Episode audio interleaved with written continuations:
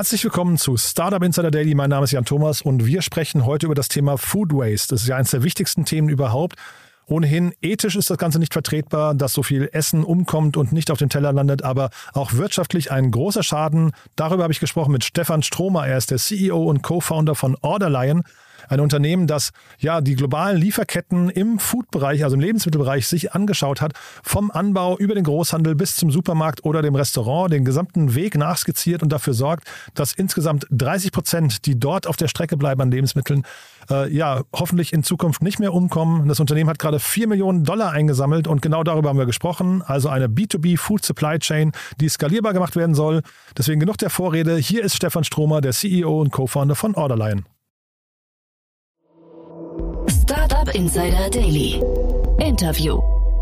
Cool, ich bin verbunden mit Stefan Stromer, dem CEO und Co-Founder von Orderline. Hallo Stefan. Ja, hallo Jan, freut mich. Danke für die Einladung. Man hört schon, ihr sitzt in Wien, ja, man hört so ein bisschen am, am Dialekt, ähm, aber ihr beschäftigt euch mit dem Thema, das, glaube ich, globale Relevanz haben könnte, oder? Das stimmt. Wir sind auch eine globale Remote First Company, Aha. auch wenn ich mich wienerisch anhöre. Sitzen tue ich gerade in Berlin. Ach, guck mal, wie schön, bei uns um die Ecke. Ähm, aber erzähl mal das globale Thema. Ähm, also das Thema Supply Chain ist ja gerade in aller Munde, ne? aus, aus den unterschiedlichsten Gründen. Aber es gibt viele Startups, die sich mit dem Thema beschäftigen. Ihr habt eure, ich sag mal, ihr habt eure Nische oder euren zumindest einen ersten Markt gefunden, ne? Ganz genau. Unsere Nische ist einfach mal die größte Supply Chain der Welt, der globale Lebensmittelhandel. Mhm. Und wir haben es uns zum Ziel gesetzt, diesen Lebensmittelhandel nachhaltiger und effizienter zu gestalten.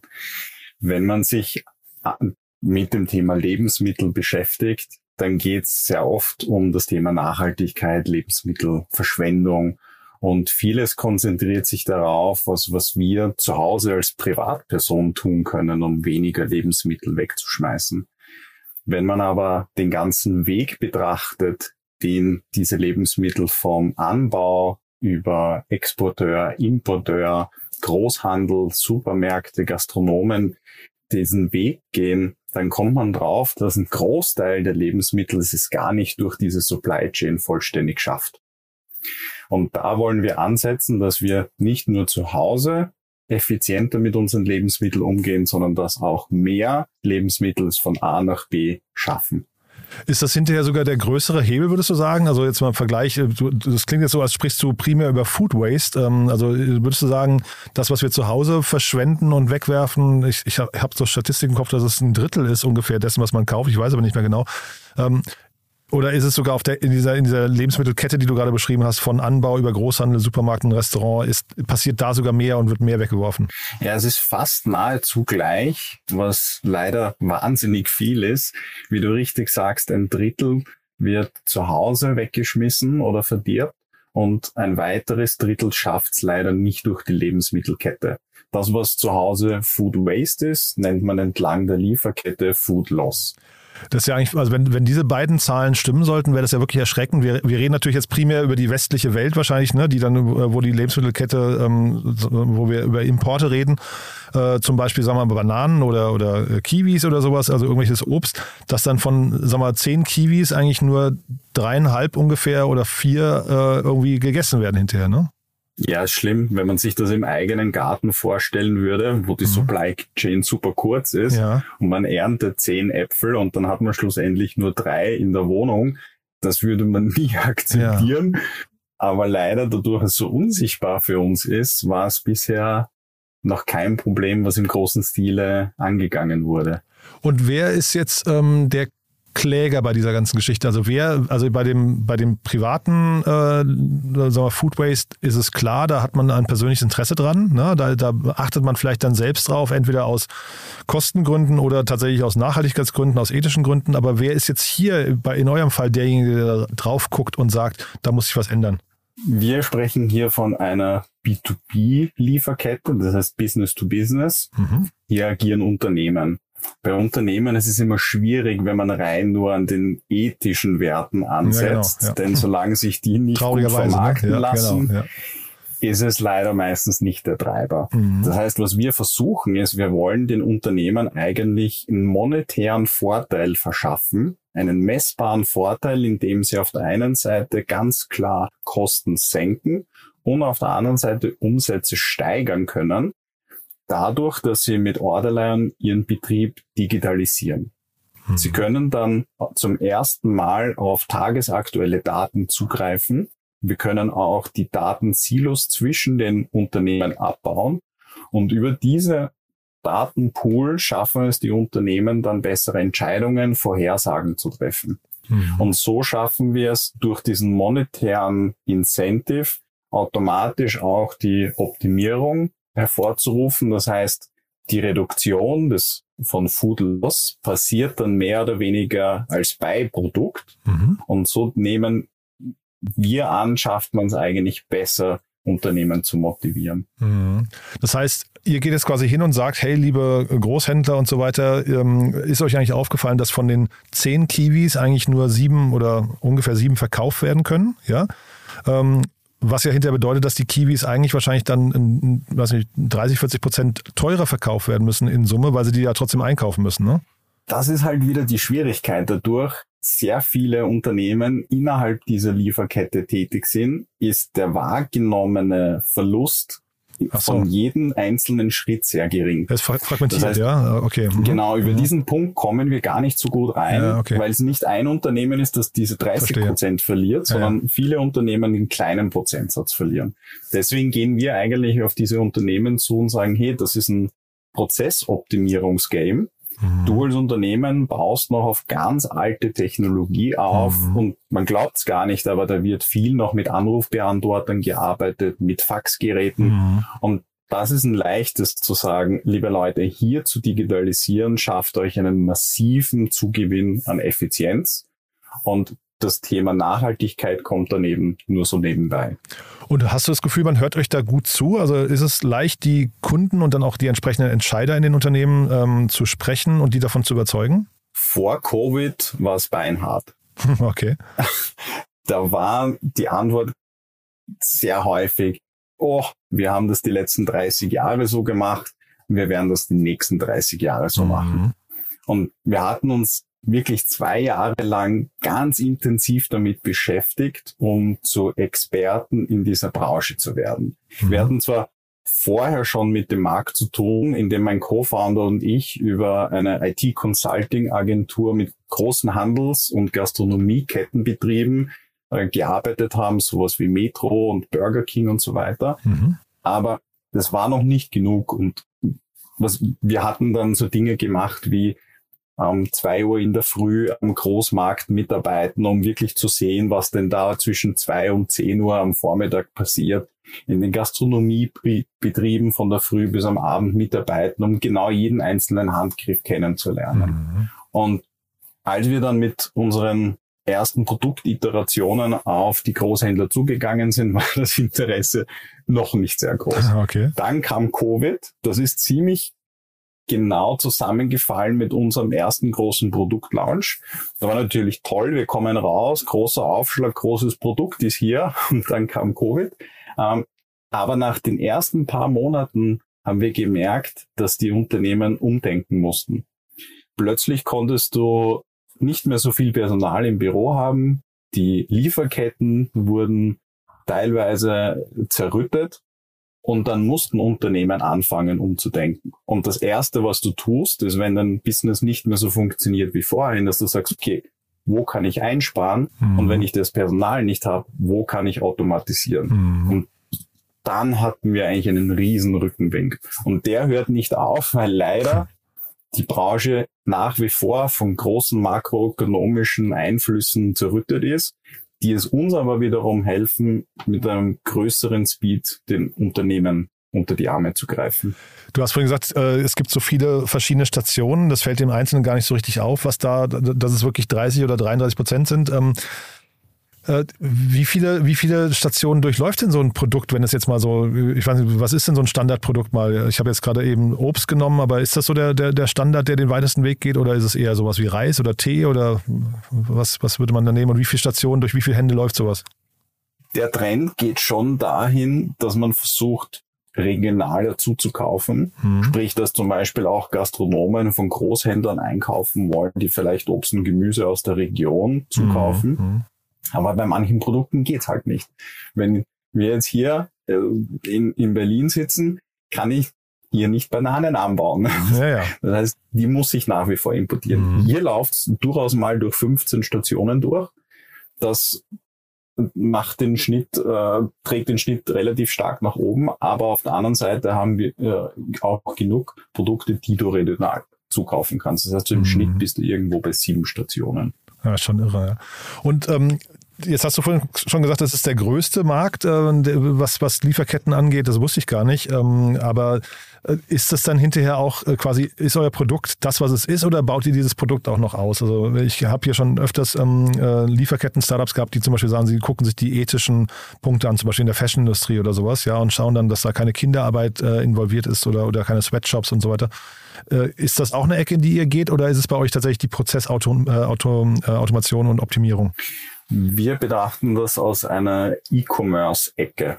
Mhm. Vorbild für uns äh, sind Unternehmen wie zum Beispiel Shopify, die es auf der B2C-Seite hunderttausenden Unternehmen ermöglicht hatten, im E-Commerce tätig zu sein, ohne großen Know-how. Mhm. Im B2B-Bereich war das bisher nicht der Fall. Das heißt, Orderline ist ein E-Commerce Operating System für den Großhandel mit derzeit starken Fokus auf Großhandel zu Gastronomie. Mhm. Und das äh, ermöglicht diesen Großhändlern dann eigene Bestellapps zu launchen, Webshops zu launchen. Also das, was wir zu Hause über äh, Lösungen wie Gorillas, äh, Delivery Hero und was alles gewohnt sind, gibt's im B2B-Bereich nicht. Das heißt, mhm. diese, wir für Tap of a Button irgendwas zu bestellen. Und mhm. das machen wir für diese, diese Branche möglich. Und deswegen all das, was äh, Sustainability betrifft, ist für uns klar Teil der Vision, aber nicht Teil des Pitches, weil mhm. du dadurch diese Unternehmen leider nicht so incentivieren kannst. Das schaffst du besser über diese monetären Vorteile. Mhm. Und jetzt habt ihr eine Pre-Series A Finanzierungsrunde abgeschlossen. Das muss mir nochmal erklären, was das ist und warum eine Pre-Series A. Ja, also wie du richtig sagst, wir haben jetzt äh, 4 Millionen äh, Dollar geraced über eine Pre-Series A Runde. Pre-Series A deshalb, weil wir die klassische Series A Runde als doch nochmal ein Stückchen größer durchschnittlich betrachten.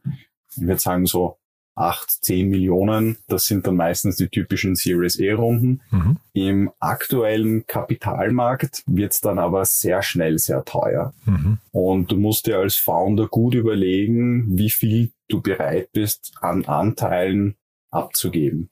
Und in unserer Phase war es zwar keine Frage, ob wir jetzt raisen oder nicht, weil wir einfach durch diesen ganzen Rückenwind extrem viel Wachstum in den letzten Monaten verzeichnen konnten und das jetzt der perfekte Zeitpunkt ist, hoch zu skalieren. Mhm.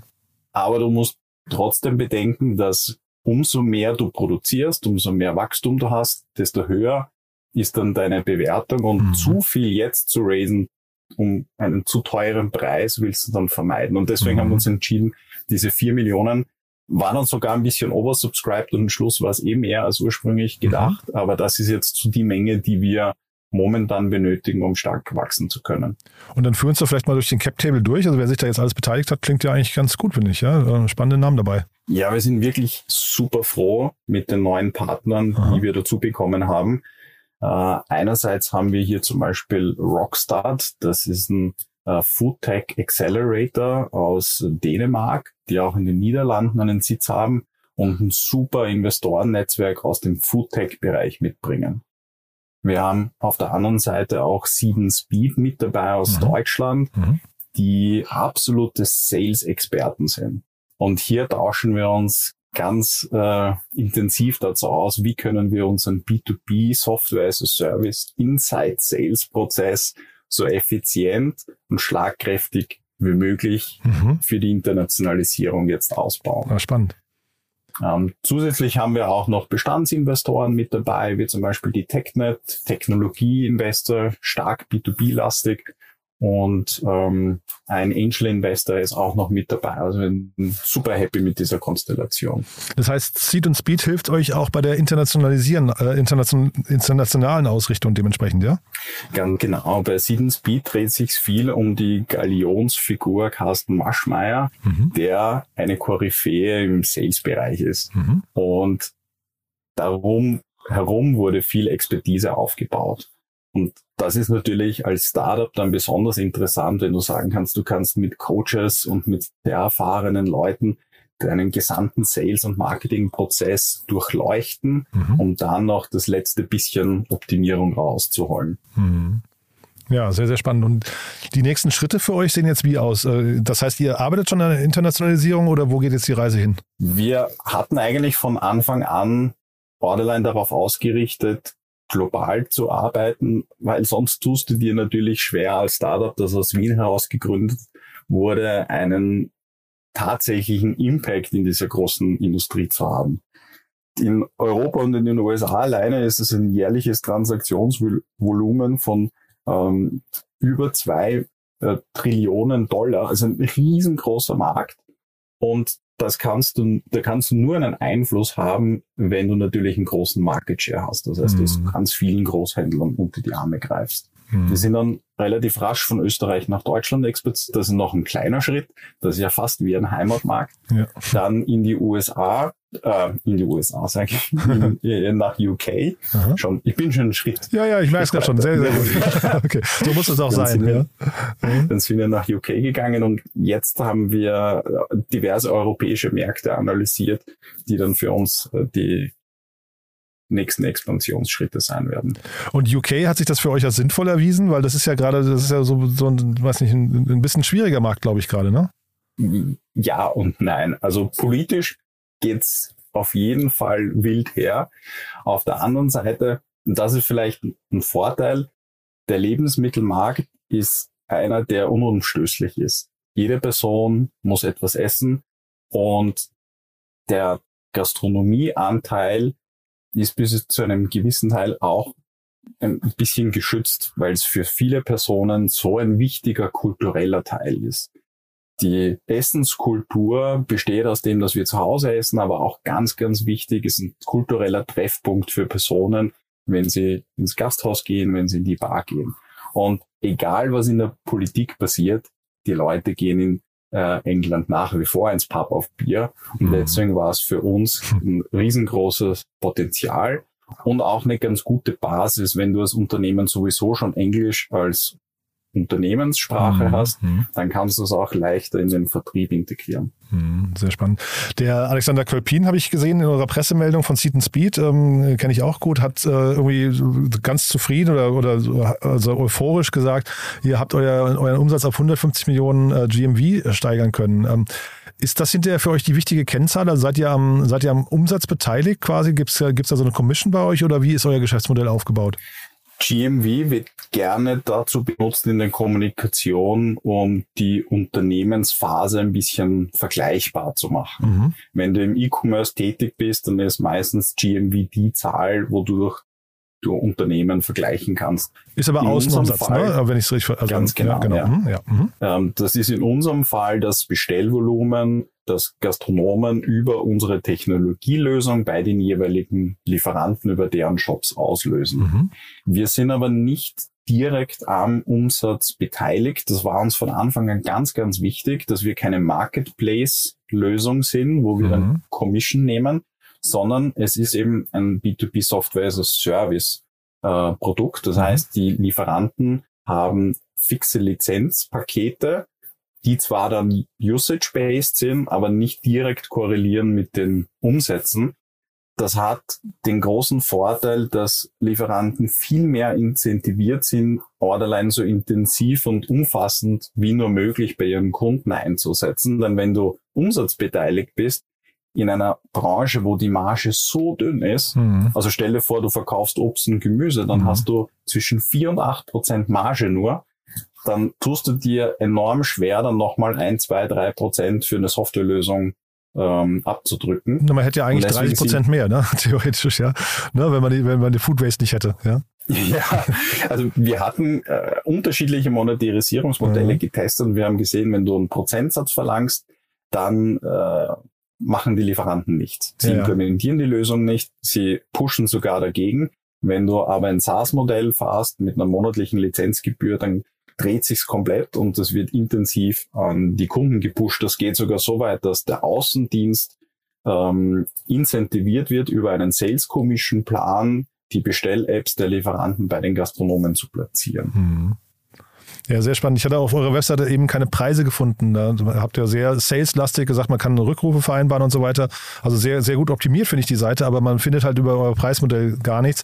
Was zahlt so ein typischer Gastronom bei euch? Ja, da hast du vollkommen recht. Ich glaube, als B2B-Startup ist üblicherweise die Webseite ein bisschen vernachlässigt, weil die Branche, in der wir uns befinden, einfach nicht so technologieaffin ist. Wir haben im Vertrieb einfach ganz viel direkten Kontakt mit den jeweiligen Lieferanten und holen sie dann zu einem Gespräch und führen sie durch unsere Produkte durch mhm. und versuchen das Produkt mit ihren äh, Problemen zu mappen, um diese zu lösen. Und dann bieten wir individuell das richtige Paket an. Wir sehen das als consultative und Value-Based Sales an. Mhm. Das heißt, es ist nicht einfach so hier Paket, leg los, sondern wir mhm. versuchen das Paket für, den, äh, für das Unternehmen zu finden, das am besten zu dem Kunden passt. Deswegen sind sie nicht public. Preislich ähm, befindet sich das irgendwo zwischen 300 Euro im Monat bis zu 3000 Euro im Monat, je nach Unternehmensgröße und Need. Oh ja, und, und 300 Lieferanten habt ihr schon. Also das, das klingt ja irgendwie alles ganz, ganz äh, rund, finde ich. Ne? Ähm, also was würdest du sagen, wie groß kann das werden? Das kann sehr, sehr groß werden Aha. und das treibt uns alle an, weil die Branche einfach so wahnsinnig groß ist. Wir sind nach wie vor nur ein Tropfen in diesem großen See an äh, Lieferanten und mhm. Gastronomen und das Feedback, das wir bekommen, ist einfach umfassend. Das wir diesen Unternehmen tatsächlich jeden Tag eine Hilfe sein können, die Handgriffe zu automatisieren, mühsame Arbeit zu eliminieren und das, diesen teilweise wirklich jahrzehntealten Unternehmen möglich machen, ihr Unternehmen hochzuskalieren, mehr Arbeitsplätze zu schaffen, die Arbeitsplätze sehr fix ähm, und sicher zu halten in einer Zeit, wo die Lieferketten so zerrüttet sind. Und das mhm. gibt uns ganz, ganz viel Kraft und auch die Überzeugung, dass das einen globalen Impact haben wird. Sehr cool, Stefan. Klingt spannend, äh, würde ich sagen, wir bleiben in Kontakt. Haben wir denn für den Moment was Wichtiges vergessen? Wahrscheinlich sucht ihr Mitarbeiter, ne? Ah, das, das stimmt. Äh, aber auch wieder hier ein bisschen vielleicht getrieben durch unseren Sales-Ansatz. Gar nicht so sehr was, was wir auf unserer Webseite promoten, sondern spezifisch mit dem Kandidaten in, in Kontakt treten, wo wir der Meinung sind, dass die ganz genau zu uns passen und zu unserer Kultur passen. Mhm. Dann beschreib mal die Kultur. Wozu müssen die passen? Wir suchen meistens Unternehmertypen. Personen, die die Hälfte unseres Teams hatte vorher schon ein eigenes Unternehmen, die andere Hälfte möchte mal ein Unternehmen führen. Das hängt damit zusammen, dass unsere Core Values sich sehr gut mit dem vereinbaren lassen, was du als Unternehmertyp benötigst, um deine beste Arbeit erledigen zu können. Mhm. Unsere Core, einer unserer Core Values ist ähm, zum Beispiel Autonomy. Das heißt, du kannst bei Orderlion arbeiten, wann du willst, wo du willst und wie du willst. Klar schulen wir dich ein und du kannst auf unsere Prozesse aufsetzen, aber letztendlich bringen diese Unternehmertypen immer ein sehr holistisches Bild rein und können auch Dinge selbstständig verbessern. Mhm. Ein zweiter Value ist Mastery. Das heißt, wir unterstützen jeden Einzelnen dabei über Coachings, intensives One-on-One-Gespräch, sich persönlich und professionell konstant weiterzuentwickeln. Das heißt, egal was du als Person in Zukunft machst, du sollst auf die Zeit mit uns, die hoffentlich möglichst lange ist, für mhm. dich als Mitarbeiter zurückblicken können und sagen, Wahnsinn, da habe ich mich weiterentwickeln können und viel gelernt. Und das passt halt am besten zu Unternehmertypen. Klingt super. Bin, also ich drücke die Daumen, sage ich mal so nicht. Ich bin gespannt, sondern ich drücke die Daumen, dass ihr sie findet, weil ich glaube, jedes Unternehmen wünscht sich, dass unternehmerisch, ähm, äh, sagen wir, unternehmerisch getriebene Mitarbeiter im Unternehmen dabei sind. Aber du, das klingt, finde ich, nach einer tollen Mission. Ich würde sagen, wie gesagt, wir bleiben in Kontakt. Wenn es bei euch große Neuigkeiten gibt, dann sag gern Bescheid, ja? Gibt es demnächst sicher wieder welche. Perfekt. Danke dir. Danke dir auch. Weiterhin viel Erfolg. Ne? Bis dann. Mach's gut. Ciao. Startup Insider Daily, der tägliche Nachrichtenpodcast der deutschen Startup-Szene. So, das war's. Das war Stefan Stromer, der CEO und Co-Founder von Orderline. Hat mir großen Spaß gemacht. Ich hoffe euch auch. Wie immer die Bitte an euch, empfehlt uns gerne weiter, wenn ihr jemanden kennt, der oder die sich vielleicht konkret mit diesen Themen auseinandersetzen. Also in dem Fall hier Foodways oder Lieferketten Wer uns noch nicht kennt, wir freuen uns immer über neue Hörerinnen und Hörer. Von daher danke an euch, danke auch fürs Zuhören und ansonsten euch erstmal einen wunderschönen Tag, vielleicht bis später oder bis morgen. Ciao, ciao.